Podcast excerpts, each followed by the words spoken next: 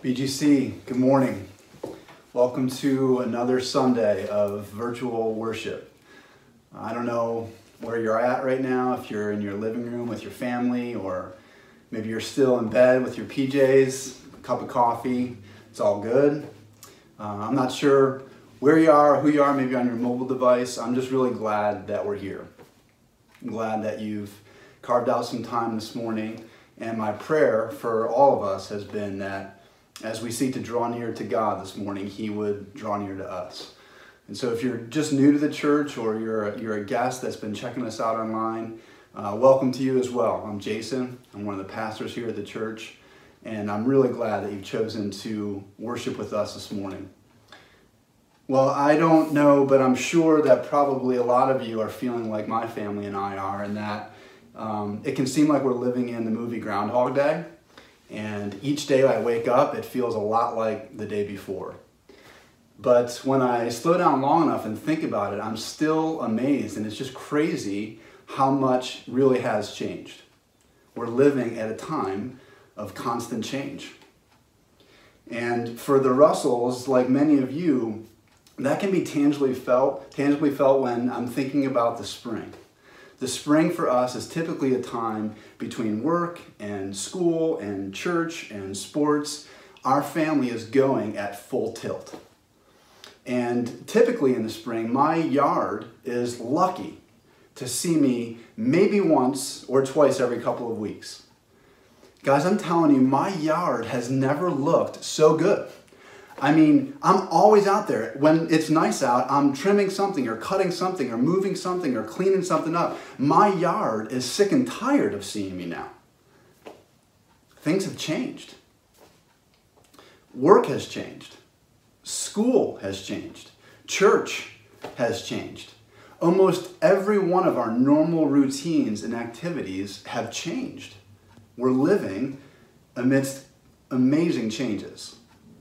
And the question I want to consider this morning is in a world that's full of change, whether we're living in a coronavirus world or not, our world that's full of change, in our world full of change, is there anywhere, is there anyone to whom we can go and know that He's always the same? The Bible's answer to that question is a resounding yes. A resounding yes, there is. In a world that's full of constant change, God Himself remains the same.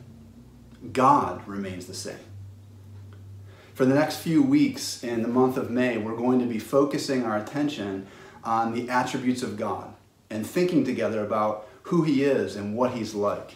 We'll be talking about things like the sovereignty of God, His control and rule over all things, the love of God, the justice of God this morning, what I want to focus on today is God's immutability, his unchanging character.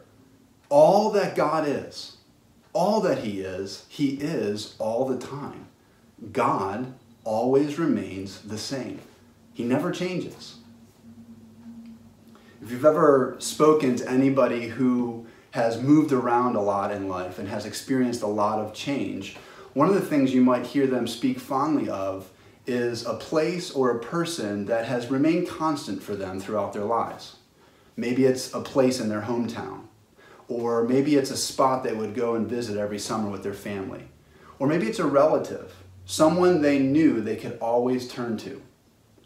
You see, there's a very stabilizing effect that happens to us when we have a point of reference. There's a stabilizing effect for all of us when we know there's, there's a constant, there's something that remains the same. For us as Christians, our constant, our stabilizing center is God Himself, our God who remains the same, our God who never changes. And so that's what we want to do this morning. We want to press into knowing Him. We want to lean in. We want to look at what His Word says, and we want to know our unchanging God. That is what's going to provide us constant stability amidst a world of constant change. Well, how do we know that God is unchanging? Where do we go to find this? How do we know that this is how God is? How do we know that He's a God who remains the same? Well, there's a number of different ways that we can look at this, but I think two that seem to stand out to me, two ways that we know that God remains the same, that God never changes, is by looking at what he says and what he does. What God says and what God does. I'm so grateful that God is a speaking God. Right? God is a God who makes himself known. He speaks to us, he says things to us. God doesn't leave it up to you and I to figure out who he is. God makes himself known to us. He says, let's get to know each other. I'll go first. And that's what the Bible is it's God's self disclosure to men and women, boys and girls, human beings that he wants to have a relationship with. That's how we know what God is like.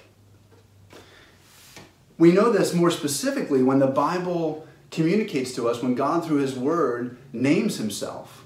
Right? God doesn't leave it up to us to name Him, God names Himself. So think of when He appeared to Moses. What did He say? He said, I am. Call me, I am. I am who I am. I am who I've always been. I am who I always will be. I am the unchanging, self sufficient God. That's who I am. That's what he says to Moses. But God also uses various images of himself to tell us what he's like and to communicate to us who he is, what his nature is, his character. So God calls himself things like shepherd or a potter who forms clay. He says he's like a warrior or a king, a husband. God has all these images that he uses of himself to communicate what he's like. But as it relates to God's immutability, his unchanging character, there's nothing that quite vividly communicates that like this God calls himself a rock. Listen to what Deuteronomy 32 says. Give ear, O heavens, and I will speak, and let the earth hear the words of my mouth. I will proclaim the name of the Lord, the rock, the rock. His work is perfect for all his ways are justice, a God of faithfulness, and without iniquity, just and upright is he. See, God is who he is, and he will never, ever change. He's a rock. When he means to communicate and teach to us his unchanging character, he says, Call me the rock. My son Silas and I have been getting into rock climbing, and one of the things that we do is we watch these documentaries to get hype about climbing and to learn more about the sport. And recently, uh, we watched The Dawn Wall. The Dawn Wall is a documentary about climber Tommy Caldwell. Uh, Tommy's a world class cl- climber. He is incredible at the sport, but he's also a guy who has known a lot of adversity. And what you come to find out in this documentary is that his ascent up El Capitan, the Dawn Wall of El Capitan, was actually born out of diversity. It was a time in Tommy's life that a lot had changed, a time when he was brokenhearted, a time when a lot was uncertain. And in that time, Tommy just didn't invest himself in rock climbing, he invested himself in a rock. He invested himself in the dawn wall of El Capitan. Now, as I've thought about that and I've pondered it since I've watched that, I thought, wow, that's really profound. Here's a guy who, when life is uncertain and life is full of change, what does he do? He devotes himself to something that's unchanging. He devotes himself to a rock. Man, isn't that to be the case for us. For those of us who call Jesus Lord, for those of us who are disciples of Christ, to those of us who claim to know the living God who calls himself the rock, in times of change, shouldn't our lives be characterized by devotion to a rock, to our unchanging God? See, Tommy became a student of this rock. Tommy scoured the rock for over a year, memorizing it and studying it and devoting himself to knowing, to know where the handholds were, to know where he could plant his feet. He became immersed in a rock. He devoted himself to something magnificent. He devoted himself to a monumental, unchanging project, this rock, at a time in life for him that was really uncertain. Friends, are you and I doing the same? Whether it's the world that we're living in now or any other time of our lives, one thing that we are sure of is that we're constantly going to be dealing with change. To live in this world is to deal with change. In the midst of our changes, are we devoting ourselves to the rock? Are we devoting ourselves and investing ourselves in knowing our unchanging God? That's what provides us stability, and that's what gives us a steady and firm hope for the future. Now, no doubt many of you are doing that. Many of you are devoting your time right now that you've got in hand, some of the space that's opened up in your, in your schedules. No doubt you're spending time learning and devoting yourself to God, our rock. And no doubt you're experiencing the benefits of that. We've talked about that before. There's a confidence that you have, there's a hope that you have, there's a peace and a, and a calmness that you experience because you're close to God and you're experiencing His unchanging character and His word to you is alive and fresh. Keep going. Keep pressing into knowing your God, to knowing your rock, devoting yourself to Him and drawing near to Him. But maybe you're like me, and this time, maybe you've had a lot of ups and downs. Sometimes you do feel close to God, at other times, you just want to get away and you want to escape. You don't feel like dealing with the stress of this situation, the responsibilities of work, or whatever, the feelings that we have. We want to at least temporarily get out of, of the ruts that we can find ourselves in. And we don't devote ourselves to the rock, we can actually devote ourselves to many other things. Well, this morning, you're taking a step, you're here, right? And the good news is that if we don't feel particularly close to God, the good news is that we can start right now. In fact, you're doing it right now. You're taking a step toward God and watching this sermon and watching this worship experience. You're taking a step toward God. That's how we do it. By reading His Word and by praying, God has made Himself available to us. And even though it's not easy, it's not complicated. We get out God's Word and we look into it and we pray, God, through the power of your Spirit, would you speak to me? Help me to know you. Help me to understand you, my God, my rock, my unchanging shelter in whatever storm it is that I'm going through. And God loves to answer those prayers. God hears and loves to respond to those prayers. Why? Because He's a rock. He's unchanging, and that's what He's promised to do for His people. If we draw near to Him, he will draw near to us. I pray that that's your experience, even this morning, that God would draw near to you as you're seeking to draw near to Him. He is an unchanging rock. We know that because of what He says, by the words that He uses, the names that He calls Himself, but we also know that by what He does. We know that God is unchanging by what He says and by what He does. When talking about God as an unchanging rock, I always want to be careful that what doesn't come to mind is some cold, detached, like emotionless person. That's the Bible couldn't paint a more stark, contrasting picture of that than God. The God of the Bible is a God who passionately, persistently, consistently, constantly pursues the world that He's created in justice and in love. That's who God is. That's what he does. God pursues the world in justice and in love. This is all over the Bible. This is all over the pages of Scripture. The God of the Bible is one who pursues his people in justice and in love. Consider the first opening pages of the Bible. The book of Genesis, when Adam and Eve decide they're not really interested in doing what God wants them to do. They're going to do things their own way. They sin and they rebel against God and they choose to go their own direction.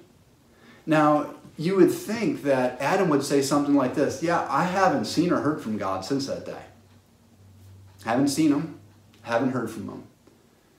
That moment when I decided to go my own way, God left me on my own.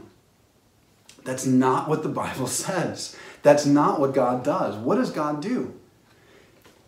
The very next thing that God does is go looking for Adam and Eve. After they sin, they go hiding for God. Now, God knows what they've done. God's not playing hide and seek. He's saying, Where are you guys? Not because he doesn't know, but because he's pursuing them in justice and in love. That's what God does. Yeah, he calls them out. He's not shy to tell them what they've done. But then God makes provision for Adam and Eve to continue to live in a relationship with himself in the world that he's created. That's the storyline of the rest of the Bible. God pursuing the world in justice and in love, making provision for you and I to be in a relationship with himself. You know, that's why we can be so sure. This morning, if you're wondering, yeah, can I really be sure that if I pursue God, He'll respond favorably to me? Absolutely. Because ultimately, our hope doesn't rely on the fact that I'm pursuing God. Our hope and our confidence and our surety lies in the unchanging God is the one who pursues me. It's not vice versa. I pursue my pursuit of God, your pursuit of God is contingent upon His pursuing us. And God's the great initiator. God's the one who takes the first step. God's the one who's pursuing you and me, and that's where our hope lies. That's good news. Well, fast forward a little bit in your Bibles. What about the book of Jonah?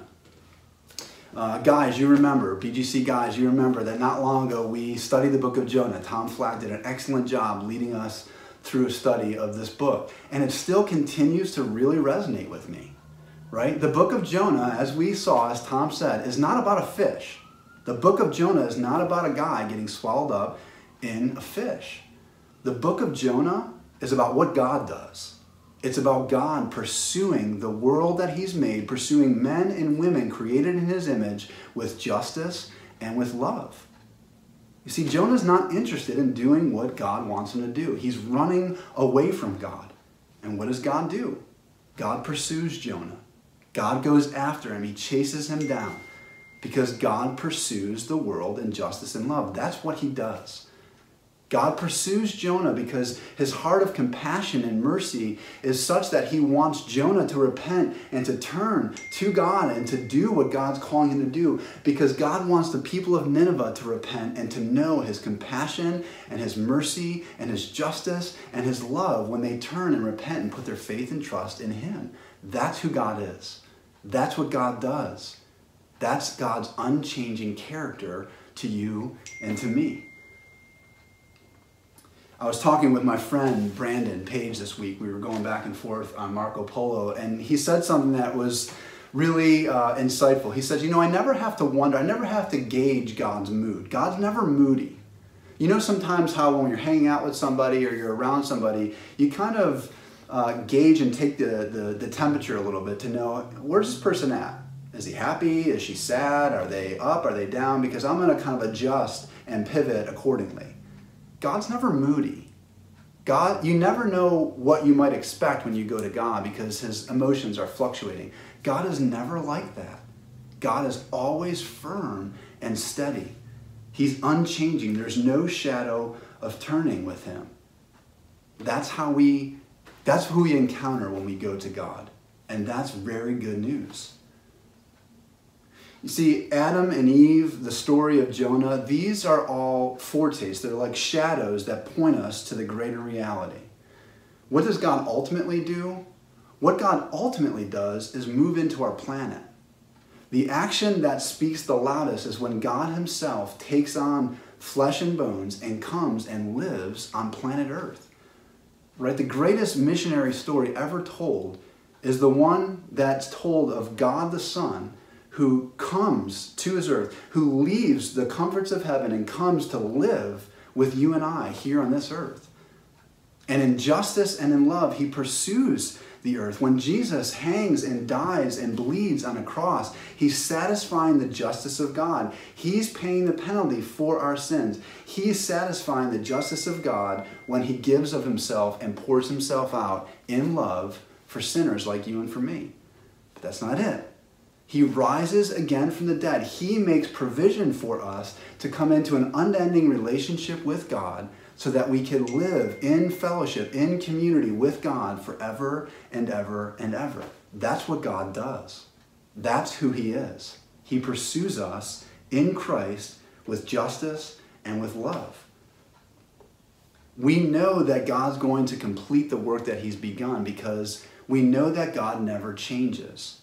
When He begins a good work in us, Philippians tells us this, when He begins something, He never gets bored and tired and gets distracted with something else if he's begun a good work in us in Christ, if he's raised us from the dead, if he's called us out of our sin and transformed us and made us new and set us on a path towards heaven, set us on this trajectory that he's going to complete his work of restoring us into a complete relationship with himself, unending, where we're living with him, he's living with us, we're dwelling in the presence of God forever and ever, together, worshiping, serving, partying, being joyful in His presence, we know that that's going to happen because God never changes. He always completes what He begins because He cannot change. That's really good news. That's really good news. Now, I know that in the best of times, it's hard to see how that all fits together, how it applies to our lives. I know that in the normal co- course of our lives, that it's difficult to apply these things and to remember God is unchanging. That's especially true in times when circumstances and emotions are in flux. And that's the world we're living in right now. And so, how does God help us? What does He do for us now? What does He do to help us in our times of need? Well, I think many right now continue to touch real fear even as this season lingers on, fear hasn't abated. In fact, for some, it's, it's heightening as the death tolls keep on rising. Fear, anything from losing a loved one uh, to contracting sickness of your, in yourself. There's fears about dying. There's fears about uh, loved ones dying.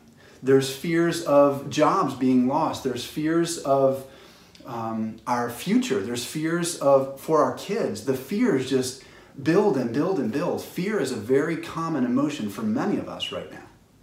What does God do for us in our fear? He gives us his promise. He gives us his unchanging promise that's based on his unchanging character. Isaiah 41:10, God says, "Fear not, for I am with you. Be not dismayed, for I am your God. I will strengthen you. I will help you. I will uphold you with my righteous right hand. That's what God does. He gives to fearful people his unchanging promises that we might go back to God with those promises and say, God, help me. I'm fearful. I don't know what's going to happen. I don't know how this is going to turn out, but you're unchanging. And this is what you've said. Would you be an unchanging God for me? Would you strengthen me? Would you help me? Would you cause me to stand? Because I can't stand for myself. That's what God does. He gives us His promises. Some are still struggling and continue to struggle with a real sense of sorrow or disappointment or depression. Many are dealing with this in very tangible and real ways right now. Anything from like I said, the, the loss of life, loss of loved ones, or just the reality of so many perishing right now, to being upset and disappointed that whatever it was that you were looking forward to enjoying, it's not happening anymore. And everything in between. We're dealing with sorrow over all of these things. We're dealing with sorrow over the loss of spending time in person with one another. We're dealing with the disappointment of not being able to go and to do what we normally have been accustomed to doing. There's disappointments and sorrow about all kinds of things. And when depression sets in and when that feeling of hopelessness sets in, what does God do? What does He give to us? He gives to us His unchanging promises. Psalm 30, verse 5 Weeping may tarry for the night, but joy comes with the morning.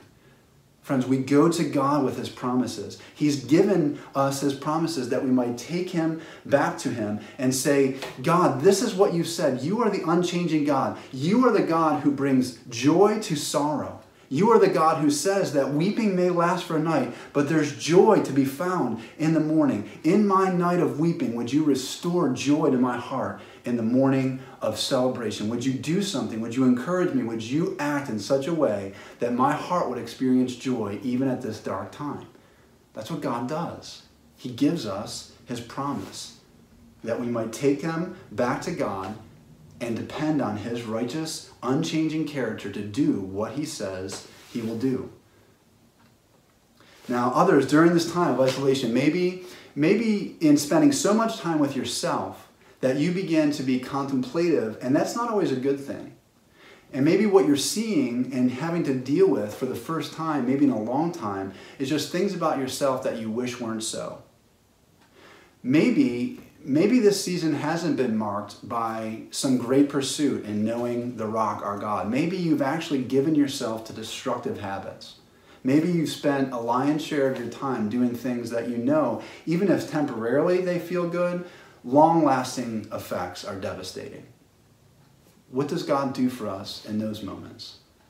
What does God do for us when we're trapped, feeling trapped in our guilt and our shame? He gives us his promises.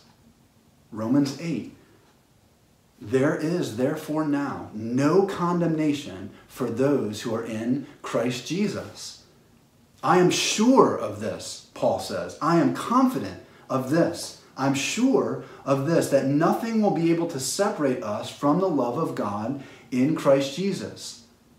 Neither death, nor life, nor angels, nor rulers, nor things present, nor things to come, nor powers, nor height, nor depth, nor anything else in all of creation will be able to separate you and I from the love of God in Jesus Christ.